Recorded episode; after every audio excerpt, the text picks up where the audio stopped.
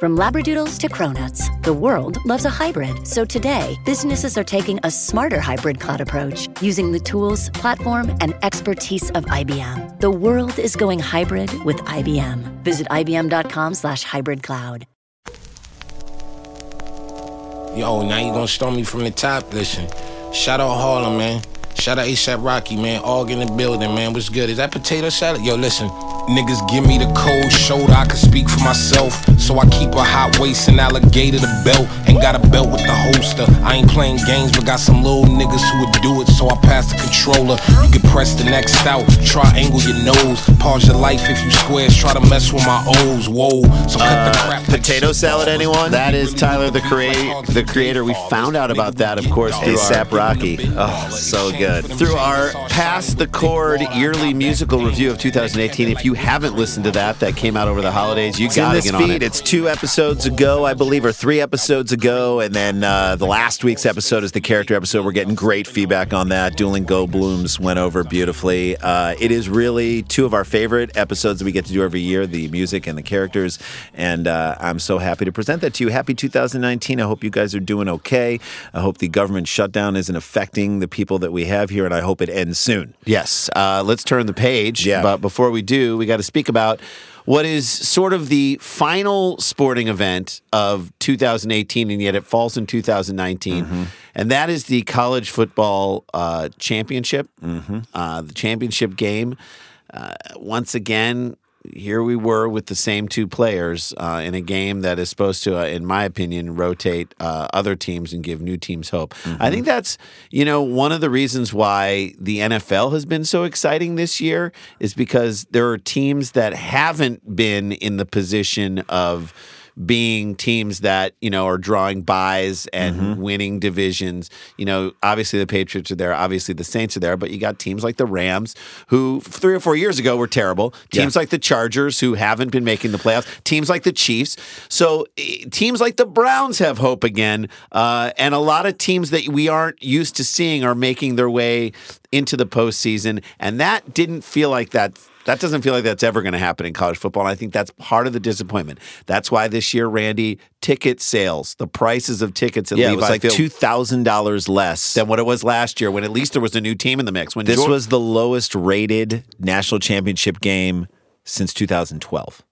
That that is that's not good, and and it just is showing you what I think is like the UConn women's basketball effect. Yes. you get. They're the ones who collect all the best athletes, and they're the ones who get all the five star recruits. It feels like we just did this take about college basketball. Well, yeah, we're doing it about college football because I can tell you right now that Alabama's going to be great next year. Tua's coming back; he has to. Uh, Clemson's going to be unbelievable. They return like 19 guys. So who's going to stop Clemson, Clemson in the ACC? They basically have a cakewalk through. They're not going to get beat. Florida State is bad. Florida State is down. Louisville is. Uh, uh, They're not going to get beat. Louisville's in the Big East, but they're not going to Right. get beat. They're not going to get beat. So what you wind up having is you're going to have if Alabama loses just one game I don't think year- there's a Big East for football. Oh, maybe not. If Alabama loses one game next year, they'll still pass the quote unquote eye test because they have all five star athletes at every single position. Yeah, they're going to lose a bunch of guys. They definitely will this year. They always do. But five star guys are there behind the five star guys, and behind those five star guys another five star guys.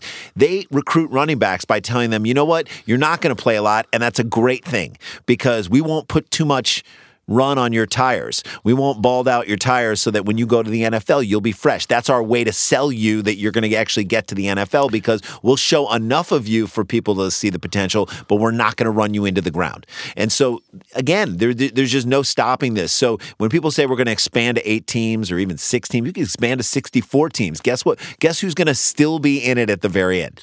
These two teams. That's it. And so, is that good for college football? I say it's terrible, and I don't know. You know, we scratch our heads and try to think of a way to fix it. I mean, obviously, it's as free market as it gets. You know, Yeah. you you you if you can get kids to come to your school and you can line up five stars behind five stars, then you get to do it. But what we feel like it needs to happen, and uh, this is not a socialist approach to college football, but it certainly would make it better, I think, for a lot of people, would be to limit the number of five star and four star athletes that a team can recruit. It'll force you to find other guys who are under the radar guys who could, in fact, at the time that you recruit them, could develop into great players. Uh, it will give other teams a chance to grab some of these amazing players that are that are in their home states. It will give other teams a chance to rise up and be competitive. You know, obviously the Alabamas of the world aren't going to root for something like this because they have a chokehold on on the system. But I think this is the kind of thing where we need to say, look, we're not. And by or, the way, or let it keep going the way it's going. These two teams will be in it next year, and most fans who aren't fans of, for certainly no like you know casual college football fan will care about this game. No. you'll start to see it continue to decline and decline and decline. And also, you have the issue of regionalism within college football. People in co- like college football fans, the casual fan, you know, if you went to a school and you care about that school, we know a lot of people who are like that, who are like, hey, I kind of pay attention to what the score is. You'll know about your school, and that's about it. Fans who are a little more into college football will know about their school and their conference, which is essentially their region. All right? And then mm-hmm. that's it. You have to be a crazy, diehard college football junkie to even know about other schools and other conferences and know about lineups and know about things like that and care about the college football championship game. And if it's the same teams that have met in the last four years, three of the four years in the championship game, no one's going to want to see that movie again. It's going to start to diminish. And so college football has to do something. They have to. If they want to see their numbers continue to rise, and the answer isn't adding more teams to the playoff, the answer, in my opinion, is sharing the wealth of some of these unreal athletes and giving some other teams a chance to grab some of these guys. Then it becomes about coaching. It becomes about coaching decisions. It becomes about how are you going to use these players and how are you going to find sort of these unknown guys and plug them into your system and coach them up. It doesn't mean, I'm not saying, by the way, you each get one five star. No. That's what I'm saying. No. I'm saying, what if you got four five stars and ten four stars? what if the eight five stars that are sitting on the bench at Alabama were dispersed elsewhere? Yeah. What if they were sitting, you know, over. What if they were dispersed? They were starting it in other places. Would that change the landscape a little bit? Would that make it any different? It would certainly give some of these unbelievably talented guys and other schools. It would raise it would raise the interest level and the importance of a bunch of other schools mm-hmm. in their own respective things, which in my opinion is good for college football on the whole. Absolutely. You're going to get more fans involved when a team like North Carolina State has a, fi- a couple of five star mm-hmm. guys that are exciting and, and mm-hmm. making it exciting. When teams like Kentucky, you know, they had a good year this year, but if they had a couple guys to back it up and to look forward to, that's another thing you, mm-hmm. that they'll make it exciting. If, if schools like Northwestern grabbed a couple mm-hmm. of five star guys, you got a mm-hmm. great coach. If you had a five star QB coming in there, uh, changes the game It cha- it changes, changes the league, changes the game, and changes everything. teams like Utah. Like, what if Utah had a five star QB or a five star running back? Like, those are the kinds of things that I think would add more fans to the overall mix of college football instead of the same. Because if you teams. create more parity in the little conferences and leagues themselves, it creates more parity overall, and then we don't know what's going to happen at the end. Which right now we're it's kinda looking we kind of know what we're going to happen. Kinda know. All right, that's our idea for how to fix it. It it may not be popular, and people will say like, "Oh, you'll see kids tanking their star rating," but why? You know, you want to be seen as if you get if there's value as being seen as a five star athlete. I don't think they'll tank. I just think it'll force coaches instead of stockpiling a bunch of dudes to be smart about who they grab and to talk about fitting their system. It'll force them to. It might actually even be better for them because they're not chasing every single guy. They're getting their guys and then they're sitting back. They're picking who they want. I love it. Comeback kid, Sharon Van Etten. Love her. Isn't it Sharon Von Etten? I think it's Van Etten. Uh, coming up after the break, a great guy we've had on this podcast before. He's got an awesome show on Comedy Central called Corporate. Jake Weisman joins us. And then later on the show, we got a voicemail from Nic Cage. Li- high off the hog. Living high off the hog of uh, Glo- Spi- Golden Globe winner. Spider Verse. Spider Verse won the Golden Globe, and he's a big reason why. God bless it. We'll be back with more View from the Cheap Seats right after this.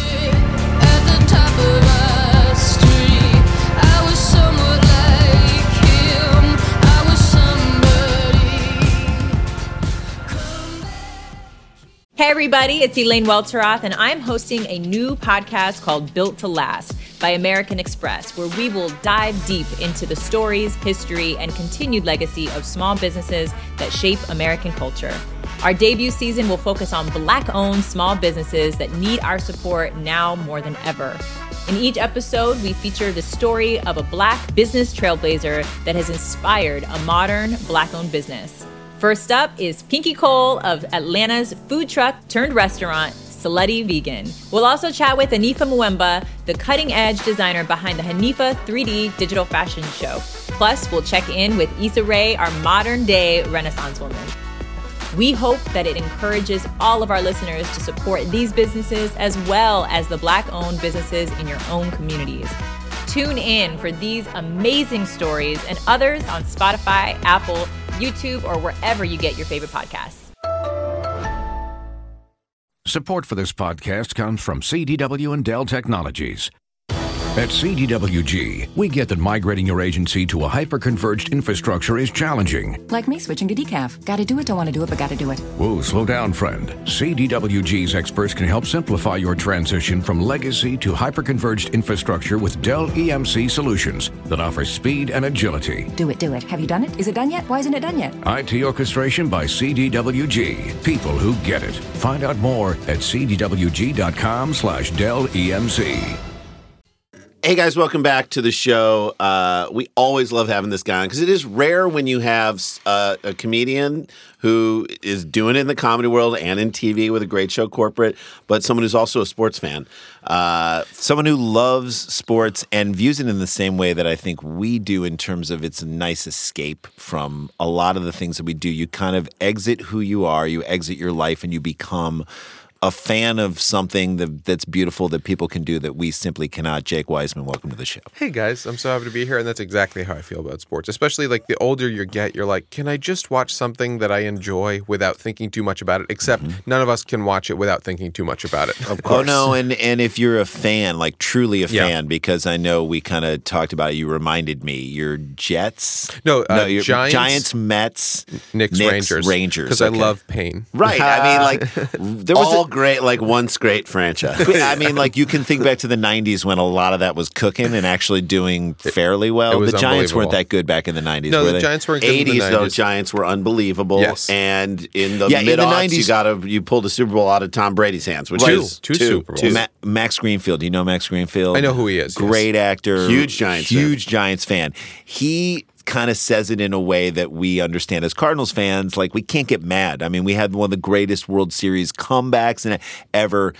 You can't get mad. So he's like, he kind of treats it like we're playing with house money. That's exactly how I feel. I mean, especially the fact that Eli won two Super Bowls while everyone kind of has always called him the stupid brother Yeah. and like made fun That's of him. Cooper Manning. Yeah, and it's it's really funny because he has won two, Two Super, Super- Bowls, beating the Patriots twice, both in remarkable ways. Like just what's funny about this is how I sort of look at it. The Giants have won two Super Bowls in the last 15 years. Mm-hmm. Both times were so remarkable because the seasons were unbelievably unsatisfying. And then they somehow pulled together these runs. So I was never able to really enjoy a great team. I mm-hmm. was just able to enjoy two incredible upsets that are legendary. Legendary. But I've never really had the pleasure of enjoying a powerhouse. But it was fine. And I can't complain because some teams, like the fucking Chargers, have never won a Super Bowl. I- So I have to just enjoy. And I can always go back on YouTube and watch the highlights. That's so right. it's fine. This might be and watch the David Tyree catch. Exactly. Uh, this David Tyree or David Tyrell? David Tyree, is a comedian. David- David Tyrell is a comedian. no. David Tyrell was a wide receiver for Michigan who later went to the Bears It's David Terrell. Tyree who David caught it on his head. and Helmet. just- And then in the second, the second win, there was a Mario Manningham catch that I was know. almost as amazing. That's Another Michigan Michigan, guy, guy. down the sideline, Yeah, right? he was awesome. That that wasn't for a touchdown, but it was for a first down down the and sideline. he stayed in bounds, and it was incredible, and definitely led to that drive. Yeah, it was it was awesome. But I mean, I definitely treasure those moments, and I know that I honestly for ten more years I can't see anything. You cannot. Yeah. And what's insane, and I will say this, is that, you know, if you are able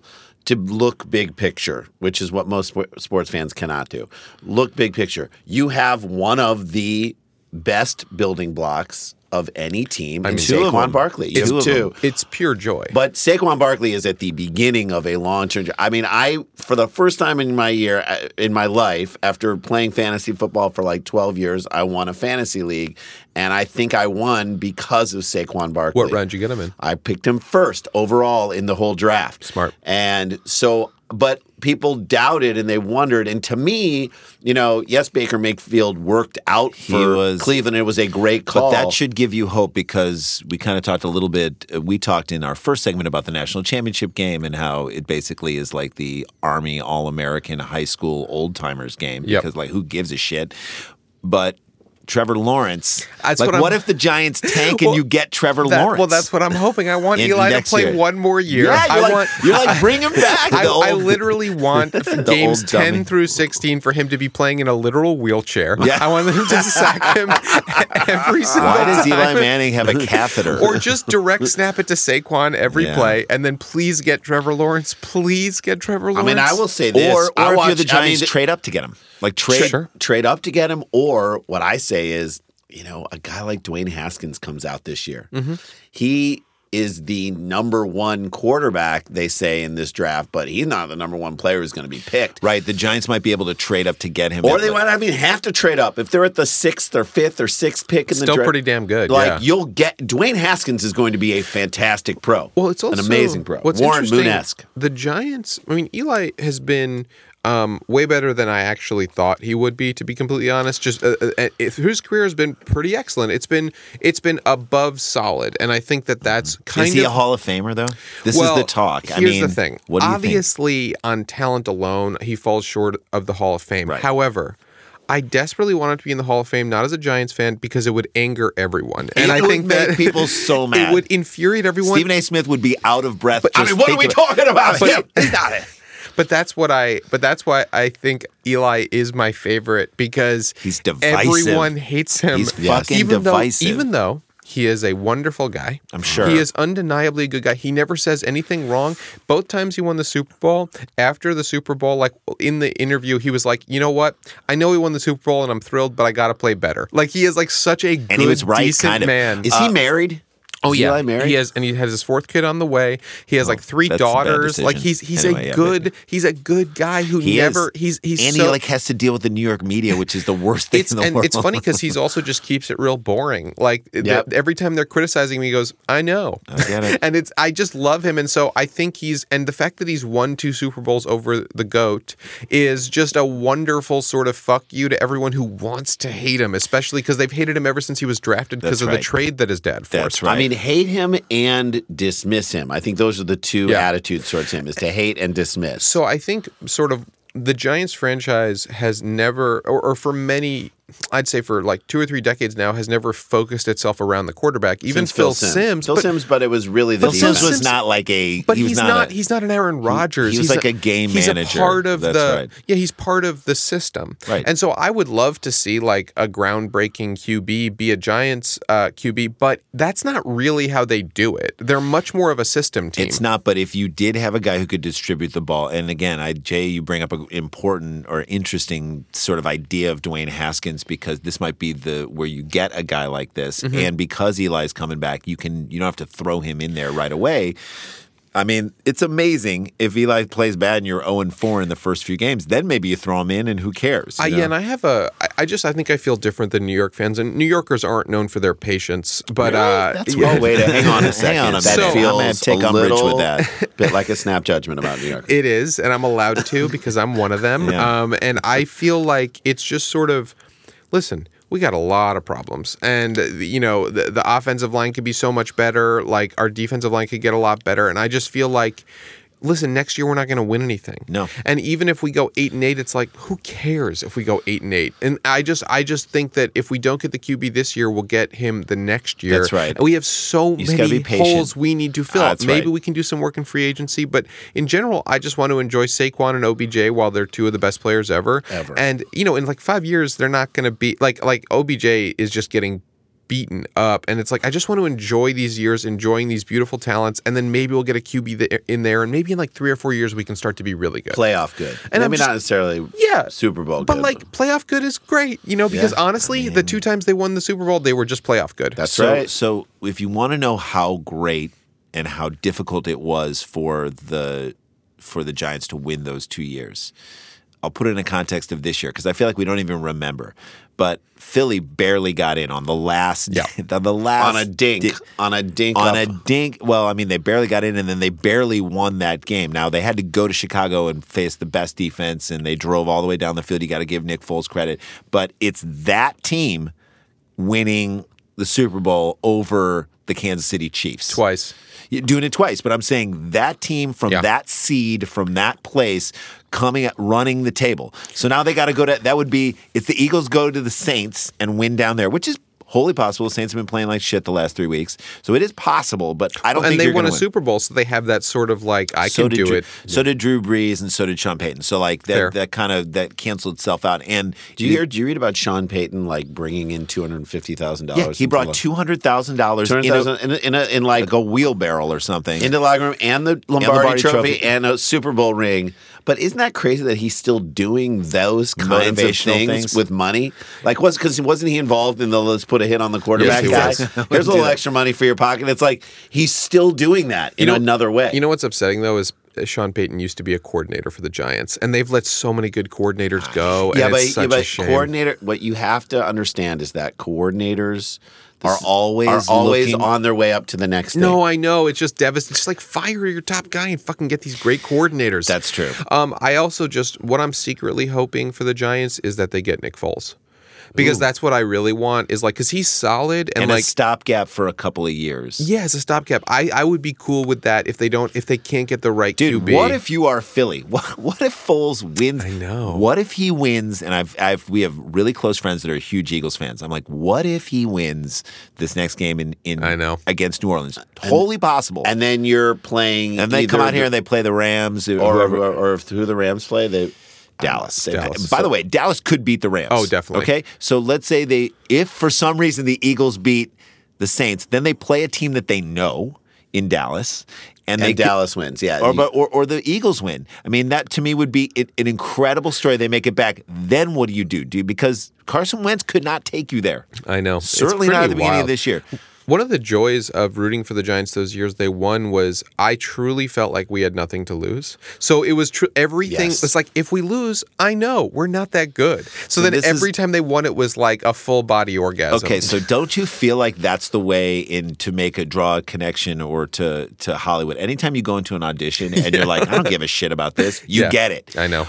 Every single person we've spoken to who who we've spoken to who made it onto SNL, I'm like, how in the what was your attitude? because as the your- pressure of standing in a room where sta- no where no one's going to laugh. You know, no one's going to laugh at these jokes that you need laughs to help you even understand the cadence. Mm-hmm. Lorne Michaels is going to sit there, arms folded. No one's going to laugh.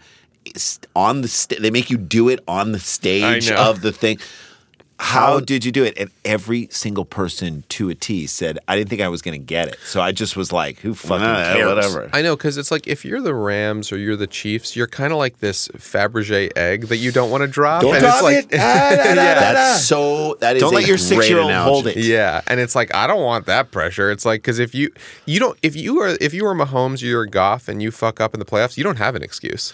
And so, or you're Sean McVay, you don't have an excuse. You are the best. You are a genius. And so I, that is really Expected win. stressful until you've won one. Because the thing is, Belichick has won a ton. So it's like if he fucks it up, it's like well, I've already won six times, you know. But if you're if you're like Andy Reid or you're Sean Mm-hmm. McVay, like you're kind of expected to finally figure this out, and that is so stressful. Until you win, it's very stressful. Andy Reid has a little cover. You can be like, Mahomes hasn't been there before. He's great. He hasn't been there before. Sean, uh, you know, the Rams have a little less because they made it last year, but Except the lost. Rams have uh, weird.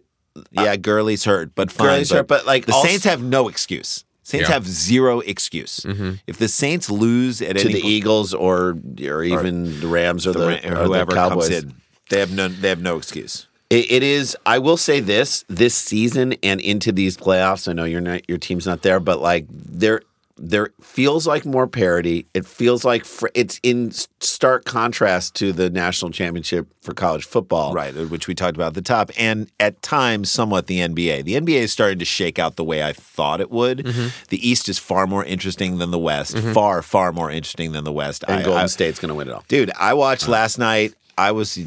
They probably will. I watched last night. and I'm like, okay, Houston. James. What James Harden is doing right now is is he's out of his beard Yeah, right now. He's just in another level. What he's doing in the last month, he's just been incredible. But the Greek Freak stepped up last night in a way. They were down on the road in Houston at the end of the third quarter, and it looked like Houston was making a run. And, you know, five points turns to 10 points in the NBA very quickly. And then it turns, to me, 14 points is the point at which the game is over.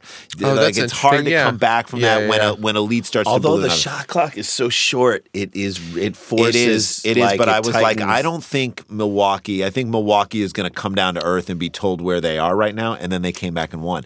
The Clippers, I cannot explain this year. The I fact know. that they are the, the four seed and won again last night. Well, also kind of. I mean, we, they've been getting better, but the Nuggets, it's like, how good are they? I they're don't know. great because they're young and Yeah. they're good. They're young and they've got a center that can shoot the ball from way out that you have Yeah. to respect.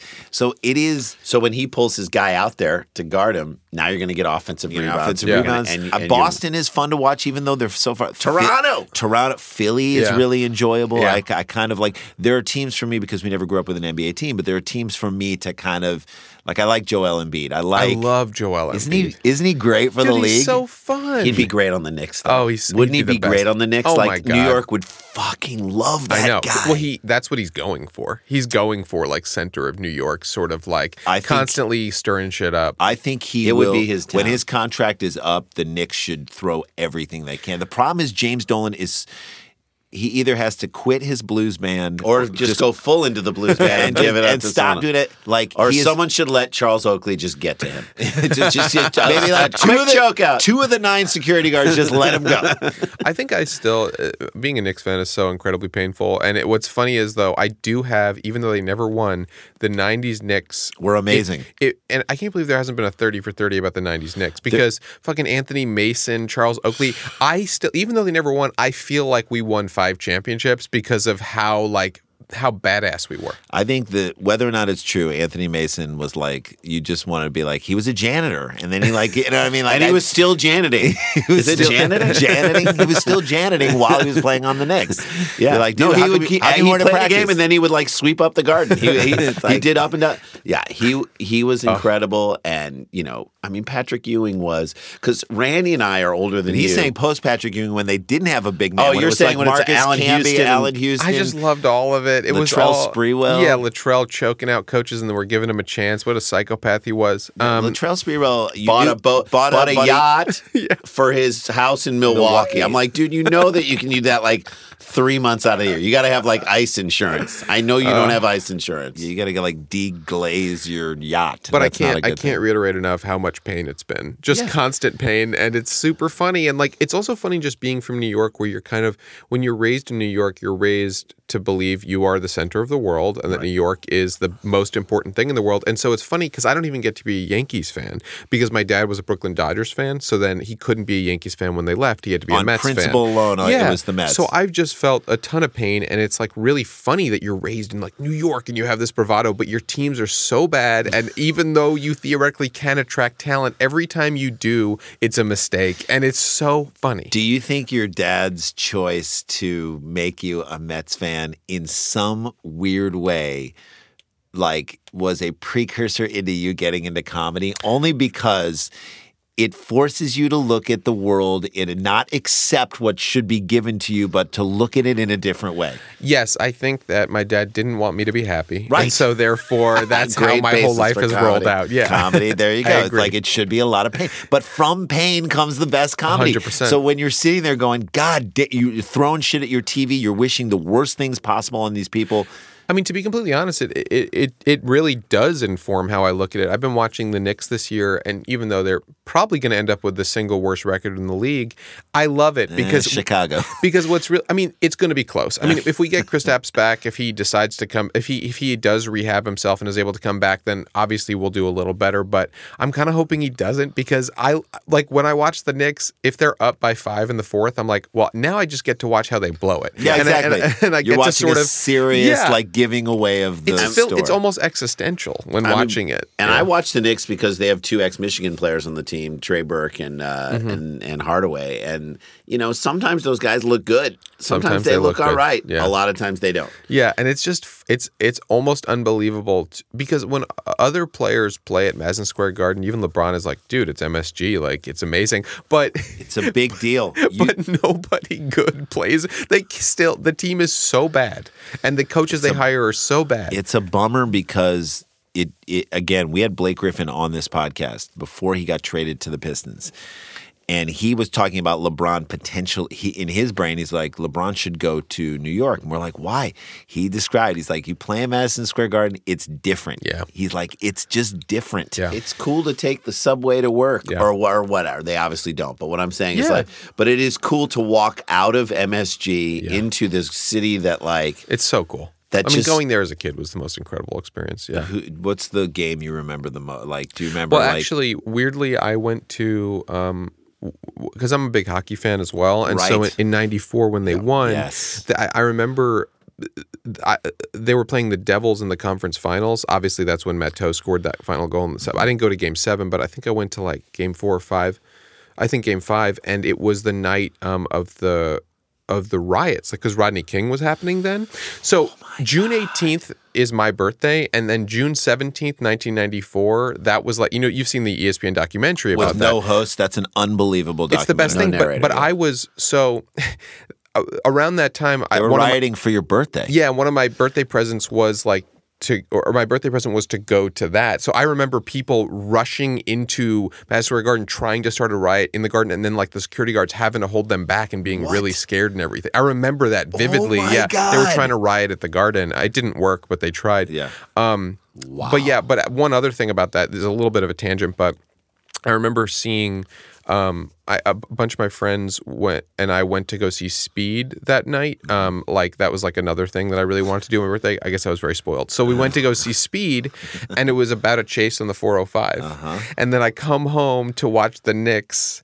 And there's a chase on the 405 interrupting the game. And so when I saw that documentary, I was like, I've never felt a documentary more in my life than I remember this day so vividly. It was- um, it was crazy. Yeah. It's so funny because we were out of the country Oh, really? as this was all happening. So we had happening. just graduated from college, Uh-huh. and we were let's take a tour around Europe. Sure. Now this is '94. No one had cell phones. Right. Not that cell phones didn't start coming until about two or three years later. Nobody had a cell phone. There was no internet. None. No, like let me check this thing, and there wasn't even internet cafe. I mean, there was. I remember being in Venice and we ran into the parents of like parent, parents from our synagogue, like people we knew with their son was uh, Maybe.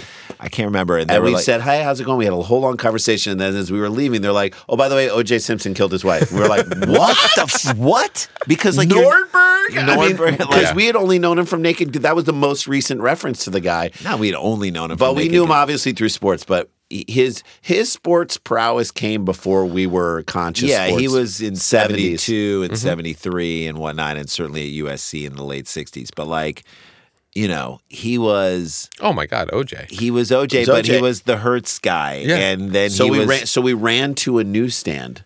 Like this is the only way you could find out new. We and ran. we saw a Time magazine with his face, with his mug, with the mug shot. And we were like, I guess, and this is how poor we were. We're like, I guess we got to buy this now to read this. Like, Find out. Can we just read it at the stand? And the guy's like, like, "Hey, no, no, no, doing?" no, no, no, no, We're like, all right, sorry, sorry, We'll buy it. We'll buy it. but it was uh, that was like that day, which is insane because we're such big sports fans and we were so dialed in our lives.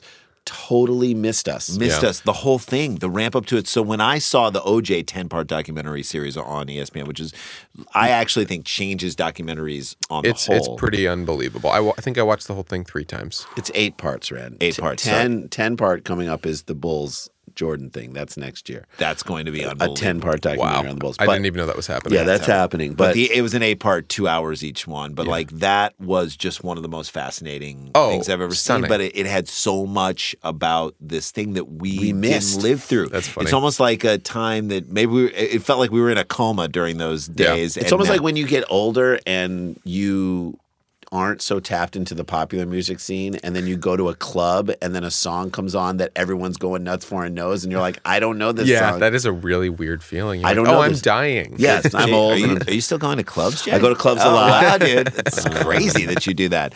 Uh, well, let's talk a little bit about um, your show, which is out again. I it got picked up again, which I'm so. Let me just give Comedy Central some props. Sometimes we do, and sometimes we don't. But I'm going to give them props for picking your show back up because it is a thoughtful, complicated, stylized stylized, says a lot about corporate America and youth working in corporate America and like just how, it's so funny. I was think I, this is what I think about, and I know it's like separate from this, but we'll be traveling the country to doing stand up and whatnot. I remember being on an escalator.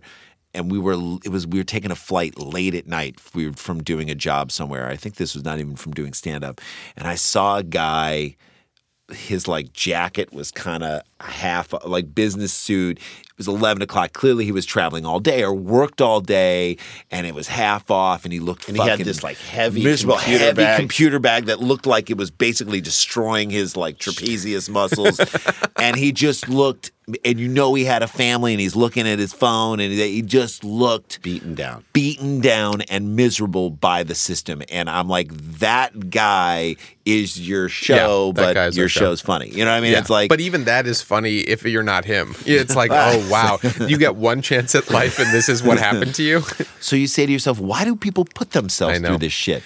It's so fun. I mean, our show, uh, you know, it's a comedy. It's it's basically just a comedy, a lot of jokes, but it really is just about how. I mean, we're just so lucky that we do this for a living, and we obviously had to work really hard to get it, and it still is a job, and it is hard. And to be to be able to, we've talked about this I think last time, but like in order to play at this level, you're essentially like kind of an athlete that has been picked to be in the pros, and it is hard to stay in shape. Sure. There's younger, faster people coming all the time, and you mm-hmm. got to really stay sharp. But it's, I just think when you live inside a capitalist structure, especially one that is so rugged as America's, you just get beaten down and and if you make a choice when you're pretty young to like go for some money for whatever mm-hmm. reason whether you mm-hmm. need it or you just want it or whatever then you get really hooked on that money and to take less to get a job that would maybe It's like make you Obamacare. feel You're better going to take Obamacare away Yeah. from people? They're already used to it. Exactly. And so you can't really that's the thing about humans like once they get attuned to something, once they get attuned to computers working like the internet working real fast, if you ever get less than that, if the Wi-Fi is even a little spotty, I Yeah. Kill myself. Yes. And so and I think that that's sort of what our show's about is like, oh fuck, I'm stuck. I, my life is fine, but I'm so miserable because I really don't want to do this and now I have to. It's it's it's. But you the- don't have to, but in your mind, you've created in your mind you have, to, to. and then maybe you get a, a partner you get a kid or you, eh, th- we have a joke in the first season that's like i i would like i would like to quit and follow my dreams but i don't want to give up living in a one bedroom apartment for a studio apartment like literally like i'd rather like i'd rather suffer every day so i can have one extra room It's it's it's yes, it's about corporate America. It's about uh, people who marry rich people for that life. Yeah. like they they there's moments of clarity It's- where you look through. It's almost like you you close the shades on your life, and that and it that is an apt reference to this show because I love the lighting of this. Yeah, the show. lighting I- is like- it's its own character almost it's within the show. muted. You know, it does not look like any other show. That's why I fucking love it. So Thank you. It, you you shut the shades on your life, and every once in a while, a little sunshine peeks in. And you're like, "What am I doing?" Yeah. And then you're like, you have that moment. Do you go out into the light, or do you just shut the shades and be like, "I got to stay here"? Yeah. And that's what a lot of the characters in the show are dealing with, and that's why I think the show is just it speaks to also people. very specific. Each of them, like all the characters, have their own shit. Yeah, the It's characters are and well defined. This year we tried with season two. We tried to kind of talk about just life in general. Like we have an episode this year about um, how you're you get to a certain point if you have a, a, a day job how going to a concert theoretically like oh i want to do it but then you're like there is nothing better than not going to a concert to like literally our, our the thesis is like just stay home so much better than the concert. and just like stay home and masturbate you know what i mean just stay home and masturbate because that's, That's better good for a lot of trust things. me Yeah. and get a good night's sleep. you want to be someone who's like, no, I love live music. I'm gonna do it. But then if you don't get a night of sleep, that will compound itself to a, a week of misery. No, I it's going. It goes almost back to what we were just saying about the Chiefs and the uh, and the Chiefs versus the Giants. It's almost like, don't give me that shot. If I don't have that shot, then I can stay home and no one's gonna be mad at me. I'm Yeah. not gonna ruin. So if I go out to the concert, it better be great. Yeah. It better be amazing. Yeah, if there's else- like if parking sucks or if I th- this happens or someone standing up singing the entire time and ruins it for me, then you're like, why did what'd I waste my? Why did? Because now I'm gonna pay for it tomorrow morning when I have to be. You're at work. going to pay for it because you're on this other track. Yeah. that has to do. It really. And you had corporate. j- You worked in the corporate world. I've world. worked a, a lot of different shitty jobs. Matt, who uh, co-created the show, um, he worked specifically for like a bunch of different big production companies in town that were very corporate. So it was like, and I worked at a chandelier store. Like I had so many weird different jobs, but just so Pretty much, I mean. The thing about corporate jobs is like it's not just corporate jobs. That's kind of the hook. Any job that you don't want to fully do sucks. Totally. It's just true. It's like it really sucks, and like you're lucky to have them, but it still sucks. And people in this country, and I know you guys understand this, the way most people speak to each other, if you really listen, are just they're complaining back and forth. That's it. And, and unless they're truly just thrilled with what they're doing, it's all complaints. And even when you're thrilled with what you're doing, it's still just complaining because everything hurts and it's really hard. And also, there are times where I'm, if I'm happy about what I'm doing, which we are happy about what we're doing, the uncertainty is really hard, especially It's once so- you have and kids. you have kids. We have kids and house and all this stuff. But like, there are times where like, if I'm really happy with what I'm doing or proud of this pilot that we're writing or proud of some stand up we're doing or something, and I'm talking to someone who I know is not happy where they are in their lives, I don't want to be the kind of person who gloats in the face of that. So I will find things that I'm upset about to share with them so that I, they don't feel so, So bad. let, let's bring the discussion back to sports. Mm-hmm. The idea that it, what we also have to really appreciate is that the thing that we are trying to do involves our minds and not our bodies. You that's when I, I actually feel for these athletes. I thank God for everyone, but I feel for these athletes who have like a 3-year shelf life. Suppose, you know, the best the best can do it for 10 years, 15 years. If you're Tom Brady, you can do it 20, 25 years. Okay, but like everybody else who's human can do it for, and then they have to go find a whole other thing to It's, do. it's pretty stunning. Like I- someone else said this, so I'm paraphrasing it. I don't remember who said it. Otherwise, I would attribute the quote. But essentially, it's like I kind of feel for athletes a lot of the time because, of course, they can make a lot of money, but they spend their whole lives doing this thing, and by the time they can't do it anymore, that's just about the age when you actually start to realize what life is and what's important. who you so are. by the time you realize what's important, you don't have that superpower you had. You didn't, and you have to define yourself in other Yeah, ways. But I would even argue the money part because Yeah, back to your show. but away. let's let Yeah. it goes away. But let's say they make you know, and you have to pay your agents, you have to pay taxes and all that stuff. Let's say you clear at a, as an athlete five million dollars. Now that's a lot, or four million dollars over four years, a million dollar each year. If you're someone working in the world, in the corporate world, if you're up deep in like investment banking or whatever, and you make three hundred thousand dollars a year, which by the way is not a lot of money for investment banking. I know investment bankers make two million a year, but let's say you make three hundred thousand dollars a year. It's a good salary, but it's not the top, and you do that for thirty years.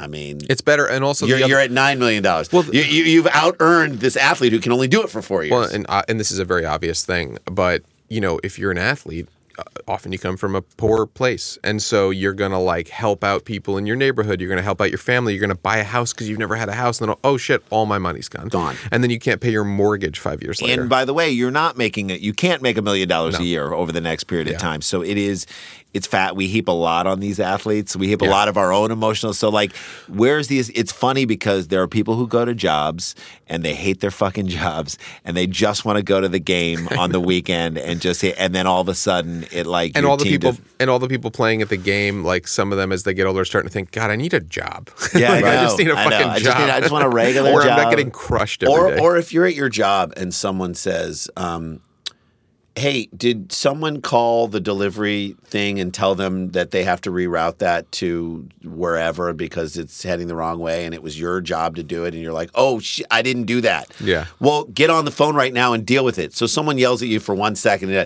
You don't have forty thousand people on the internet across the country being like, "Get rid of this bitch." go hang yourself for not rerouting I hope it. your family's ashamed of you, you cunt. It's like, whoa, like that's what these people have to deal with. I know, it's level really of pre- you just you have to tune it out. Or you have to, Yeah. but for a lot of people, some of them just can't. I mean, they they can't do it, which is why it's fascinating. But again, what your show brings to the forefront, which is fascinating, it, it, it is a show that is about. It is funny, it's jokes, it's characters, and doing stupid and funny things. But the, the engine that drives it is we do have to ask ourselves, why are we doing this? I know. Why do why am Is it I worth it? is it worth it? Is all the anguish? Is the guy? Is the guy who's we saw in the Atlanta airport with the bag that's basically crushing his shoulder, and Yeah. then it's eleven o'clock at night. He's still traveling. We're like, is it worth it for that guy? You're like, what is that? life? Like that's how I often feel. It's like, what are we all doing? Like, does any has anyone figured out what you're supposed to do? No, I mean, I think, and I think that is the debate. For the longest time, there the Be goal, a YouTube star. Yeah, that's what everyone wants to That's do. it, man. Make a shit ton of money as a YouTube star. But I mean, there. What's the old? Isn't there like some old classic parable that's uh, the guy who goes down the the? He's a wealthy guy. I guess he's a motivated. Like he's he's Oh, made yeah, some money. yeah. He goes down to like some small Caribbean island and he hangs out with. he a gave, hires a fishing boat and he and he goes out on a fishing boat and the guy And do you know this story? And he No. catches he catches the, a lot the of guy fish. takes him to this area. He's like, "There's good fish here, local dude," and so he goes and catches and boom, and he in, catches like- more fish than he's ever caught on like a little fishing trip before. So he goes back the next day and he's like, "Can you take me to that another spot that's like that?" So he goes and catches even more fish at the next spot. He's like, "These are only spots that I know." that I know, and he's like, "D- "This is the greatest vacation." I've They go back had." one more time and he catches this shit. So he then says, "Here's what we're going to do. We're going to hire a bunch of boats down here. We're going to go down here. We're going to put all these boats, and you know where the things are. So we're going to go and we're going to get all this fish. We're going to then. I got a connection to a guy. Up You'll in- be my partner. You'll be my I'm partner. gonna make you so rich I'm going to make you so rich that you'll never have to work again. You'll retire. And he's like, "What would you do if you retired?" And he's like, "I'd just go out fishing. on a boat and fishing. I'd like- do exactly what I'm doing right now without all that stupid ass without stress." 10 or 15 years of 100%. busting my ass and getting yelled at by you and all this. so other we're stuff. running as fast as we can around a cul-de-sac a lot of times to end up where we 100%. were. Yeah, it's true. I was just thinking, like in 20 years, there will be an ancient parable about a YouTube star. Like, it's like I, I guess what I would really do is just speak into a camera and load it to YouTube. I didn't really even want to make all that money. The, exactly. I just wanted to do That's that. Just really. I just want to get my feelings out. I just want to actually do something It's without so the pressure. hard, yeah, without the people pressure judging me. having to buy twenty-seven thousand bananas and putting it in a cart and knocking it over. Um, all right, should we take a break? Let's take a little take a break, break. and then we have quick hits on the other side of this. Um, this I heard the other day. Remember the those guys from tennis? Uh, of Yeah. course, Patrick and Elena are friends. This is oh Their album? Is it off their album? No, this is William Onyeabor. Remember, like it had that guy in the blue suit with the cowboy. When we were hat, like- listening to records at their house Yes, after after this is called Comedy Works. Fantastic Man. All right, Jake Weisman is a fantastic man. We come back, quick hits, and then later on the show, uh, Nicolas Cage talks about the Spider Verse. So, Fantastic Man, Sklar Brothers, View from the Cheap Seat. Stay with us. Since I came to know you, baby, I've been telling you how sweet it is. Introducing the new Verizon Business Unlimited plans. Now you can pick a plan for as low as $30 a month per line with AutoPay. Get 5G nationwide, plus massive data capacity, plus spam blocking features. And with Verizon Business Unlimited, you can mix and match the right plans for your business so you get more of what you need and none of what you don't. From Verizon, the network businesses rely on. 5G nationwide available in 1800 plus cities on most VZ 5G devices. Monthly per line pricing with 5 plus lines on Biz Unlimited Start. Device payment, smartphone purchase. Auto pay and paper free billing required. Terms apply. Support for this podcast comes from WGU. Do you want a more skilled and effective workforce? Do you want to build loyalty and increase employee retention? A partnership with Western Governors University could be exactly what you need. Over 300 organizations nationwide already count on WGU for valuable education benefits that lead to better prepared and more capable workers. With more than 60 accredited bachelor's and master's programs to choose from, and shorter credential programs coming soon, WGU has long been a leader in making quality higher education more accessible. Flexible online learning is the key. Students can fit schooling around their existing schedules and even complete courses and degrees sooner than planned. WGU makes earning a respected degree possible with just a computer and an internet connection. Partner with WGU today to make a smart investment in your company's and employees' future. Learn more at wgu.edu/partnerships. That's wgu.edu/partnerships. Hey guys, welcome back to View from the Cheap Seats. Uh, We this- should mention about tonight. Tonight we are uh, tonight because this drops on Friday. Magic of time travel. We are Mm-hmm. in San Francisco. We are doing Sketchfest. I'm sure you've done Sketchfest before. It is a blast. We are doing a Dumb People Town, our other podcast, live at Cobb's. Our early show, our stand-up show is sold out. The Cobb show that is such a goddamn big room. There will be tickets. So if you're hearing this right now and you're you live in San Francisco and you want to come do something amazing, 10:30. Paul Scheer's our guest, who is just the best improviser. He's never done the show, and uh, and another special secret guest is going to come on and do the show. Our birthday is at midnight uh, tomorrow. We turn forty seven each, and uh, That's how we do it. And then uh, we also want to mention we're doing a headlining show at the Rec Room, which is in Huntington Beach on January 26th, which is Saturday night. So please come out and uh, check that out. We've heard it's an amazing room. It's down in Huntington Beach, which we really haven't done stuff down there. So Yeah, excited. Uh, time to time to dust off all of our surfing material. Yes. let's just all right, time to put on our reef sandals. Yep, and make that shit happen. All right, let's talk about what's going on. Let's do Uh, some quick hits. Quick hits, shall we? Uh, the idea of English Premier League football players, soccer players, coming over here and playing the MLS is in their prime is kind of like the big. That's the idea. Is you want to get people to like come over here in their prime and. Ibrahimovic would be like my example. He played for the Galaxy, and he was a guy who probably could have gotten a big contract either in La Liga or He, he had like one more contract in him. get one more contract in. And so, like, if you can get a guy like that over here, that's the idea to make MLS because I think a lot of guys would love to play in America. Oh, for sure. I mean, the endorsement money alone, I feel like it's cool. And America just has that. Yeah, America's America. Fine, America's America around Yeah. the world. To live in America would be a great thing and be a sports star. And I actually think soccer is starting to. You go to know, Portland. You go to Portland, and you go to you go to Portland and Seattle.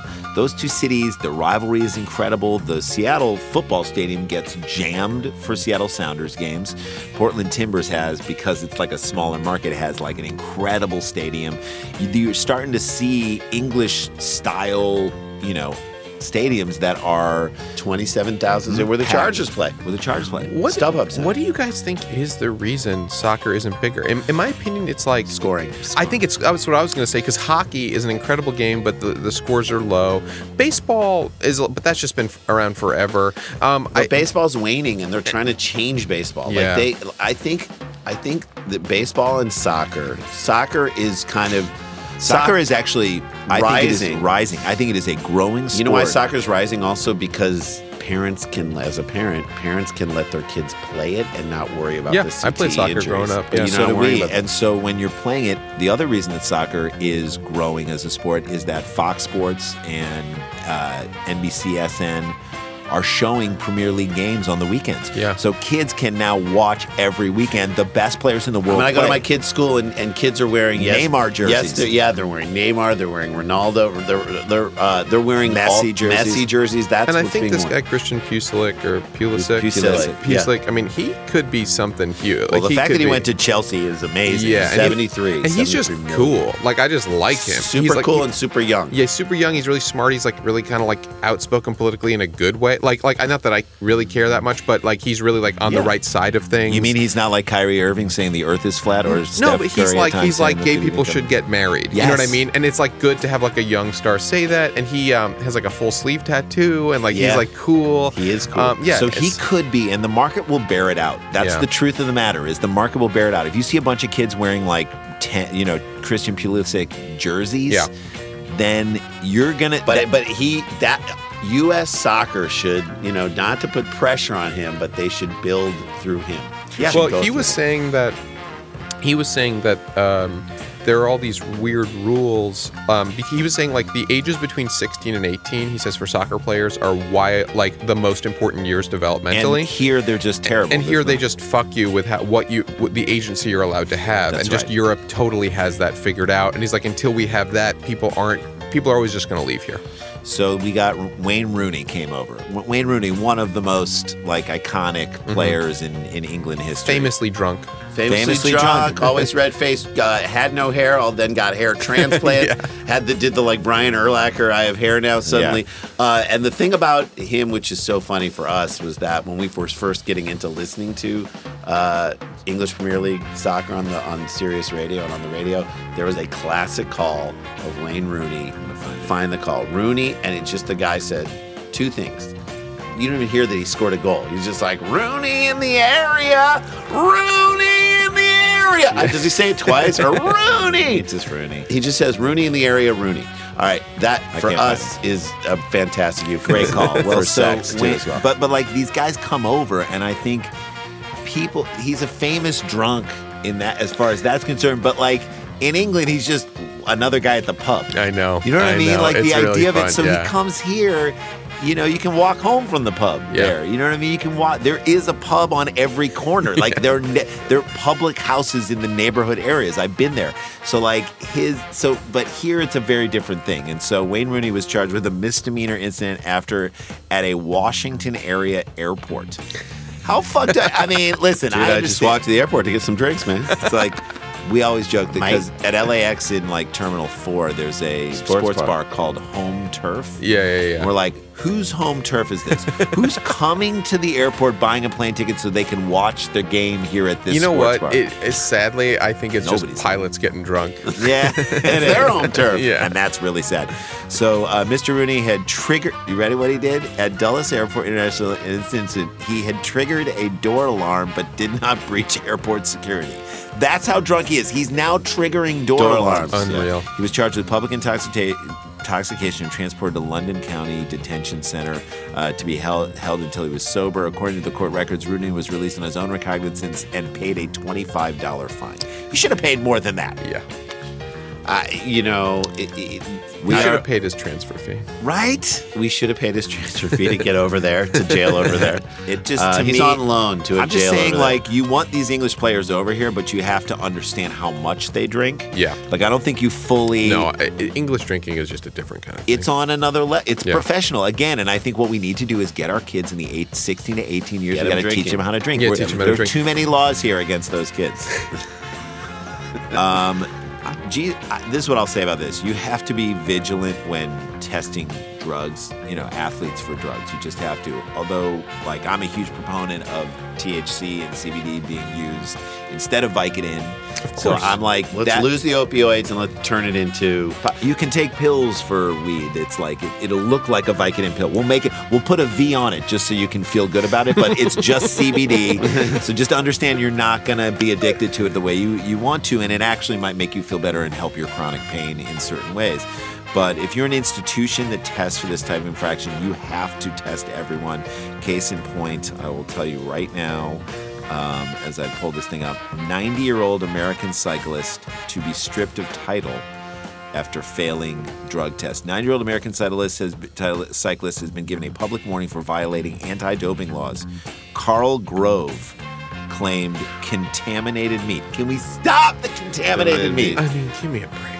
Carl Grove. The He's reason claiming contaminated meat. That's like someone hacked my Twitter account for It- old people. It's also just like you're 90. Just be like, yeah, I fucking did drugs. Leave me Yeah. alone. Like I'm, I'm fucking still 90. alive. I hope when Well- you're 90, you make these mistakes.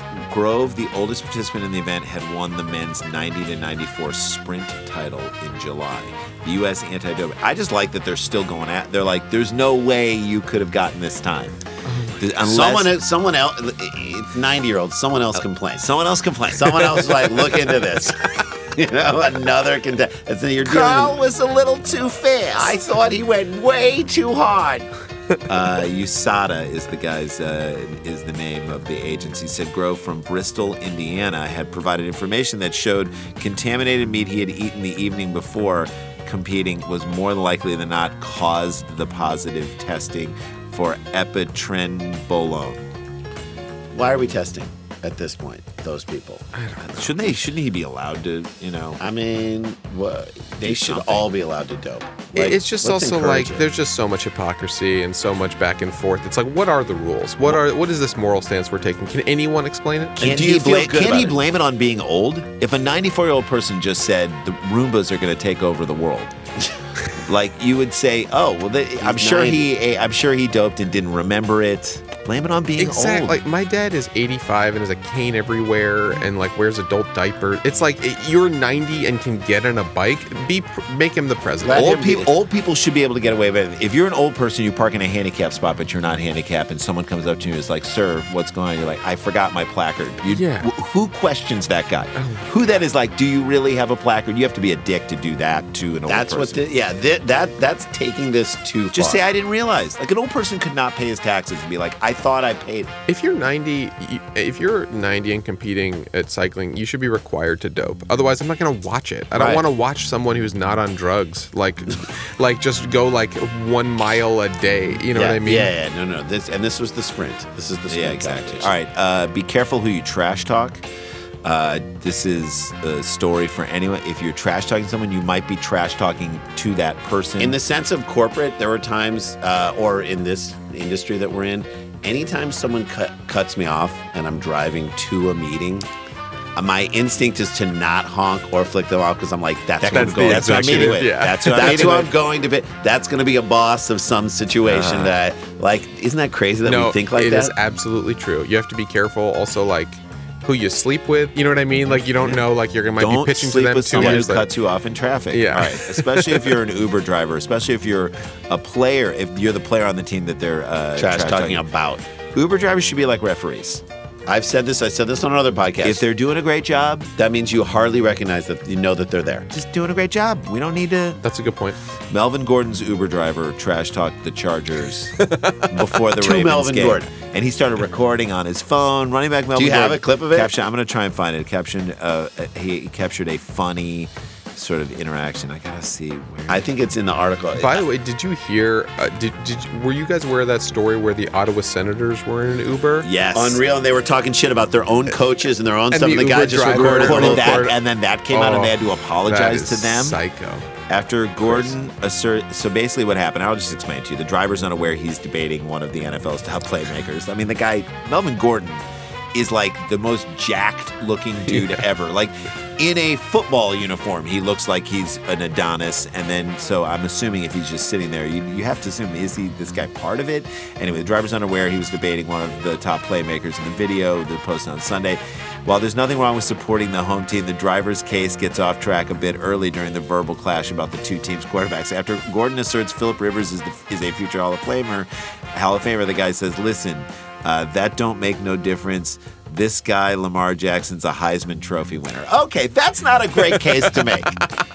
Am but I he right? did say that don't make no difference. So, So maybe it does That's make a a double negative. So maybe it makes a lot of difference. I, I really like watching the there's like Lyft videos. Lyft has, where they they get like famous athletes to drive Lyft and they pick up people and they start talking trash about themselves to try to get them to join get in. them to and join there's that in. reveal at the end. I love that. That shit. is great. So, So they, great. so this guy is kind of like he didn't do it. He Yeah. just didn't know who he was talking to. They proceed to have an engaging conversation over the next three minutes about uh, the game that just happened, including Gordon prying the driver for an opinion about himself.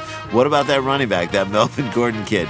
With no shortage uh, of good banter. It's fun, lighthearted moment uh, ahead of what will likely be a hard-fought clash, is what. and it was, is. and it well, was, dude. I mean, it was a hard fought clash for the uh, Ravens. The the Chargers beat the crap out of them. they did, although they, they came back, Came back at, at the the very end. It was like you had a shot. I know. That was it was actually super super super exciting.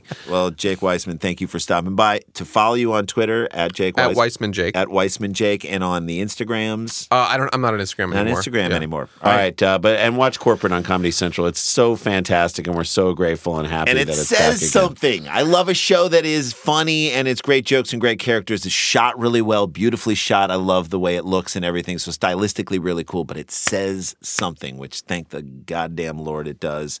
Um, okay. All right, let's take a break. Uh, when we come back, uh, Nicolas Cage leaves yeah, us left us a voicemail. He's from Vegas, and uh, you know he's very excited about his role in the Spider Verse, Spider Man in the Spider Verse. I his idea for what he wants to do with it is also fascinating. Yeah, it's, Does it's a know, window does he into know that it's an animated? well, it's a window into his mind. You're going to check this out. This is Surfing the Extended Mix, Ernest Ranglin and the Sound Dimension. You can tell that I know what's up. Uh, you're down with it. Yeah, yeah. We'll be right back. View from the cheap seats.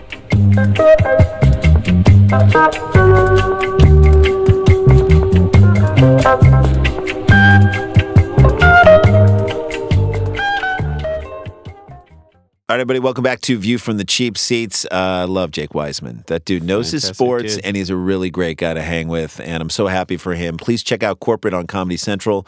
Uh, also, check out Those Who Can't. It's back. Yes. It's up. It is our show, the show that we did with our buddies uh, from the Grawlix, Adam Cayton-Holland, Andrew Orvedahl, uh, Ben Roy, Maria Thayer. Uh, good people, really good people, and a great Roy Roy, Scovel. Rory Scovel's in the show. They've Kyle Kinane. They've used such good people. Cheri Oteri. keep going. It's all Keep going. Rich Fulcher. Keep going. Keep going. Uh, we did a bit with Rich Fulcher this past season. That maybe one of my favorite things we've done on TV. Uh, he and it was all. I'm going to give him full on credit for pushing us in this direction because Yes. he's such a genius. Anyway, check that out. Those who can on truTV, and obviously check out Corporate. Now we did get a voicemail from Nicolas Cage, as we said at the top of the show. Uh, he is flying high off the success of Spider-Man and the Spider-Verse. and the success of the Golden Knights. He'll probably weave that in somehow. But let's uh, let's listen to what he had to say. Jason, Randy, what is up? What an amazing time we're living in right now. And the time I'm talking about is, of course, the Spider Verse. Yeah.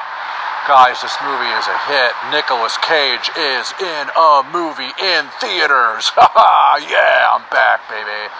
So, look, um, I wanted to extend a formal invitation to you guys. I'm going to be doing a staged reading of Spider Man Into the Spider Verse uh, this Saturday at the Cosmopolitan Casino in lo- beautiful Las Vegas, Nevada. Go Golden Knights!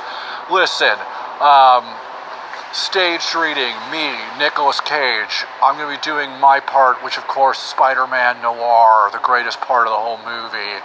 But I'm also going to be reading all of the other parts as well, um, the way God intended.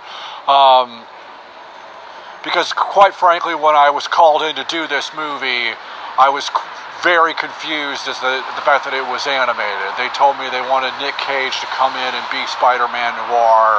Um, I showed up with a golden cane with a skull on it because I'd hurt my leg, and they showed me a picture, and I was like, "Yeah, that sounds great."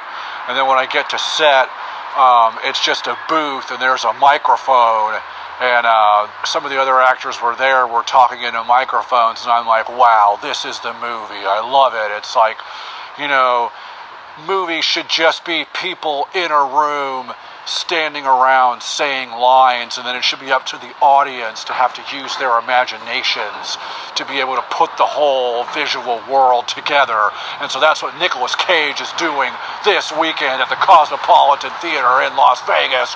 Yeah at the Cosmopolitan Hotel their theater. You get it. Great. Nicolas Cage. Uh, my son Kal-El is going to be there. Uh, he was kicked out of set when we were shooting because he kept touching the knobs.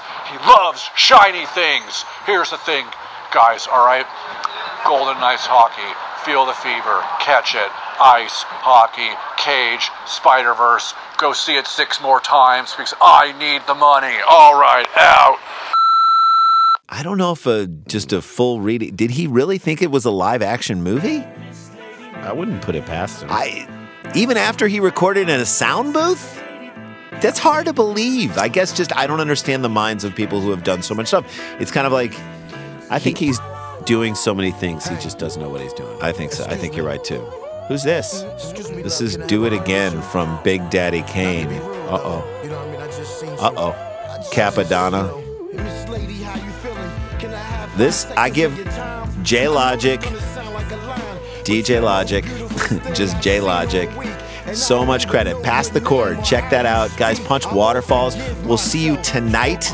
If you're in San Francisco, please come see us. We're doing a live version of our other podcast, Dumb People Town. 10:30. 10:30 Cobb's Comedy Club. Paul Scheer and a special guest. If you're in San Francisco, please come see us. We'd love to see you. Uh, it's going to be a killer show. Uh, and then our birthday tomorrow, which is really exciting. So Punch Waterfalls. Punch Waterfalls. We're out, and we'll be back next week. Couple massages, glass of wine in the sauna. I can walk you through my farmland, trees of marijuana. We can laugh till the sun go down at dusk. All you gotta do is be honest. It's a good show.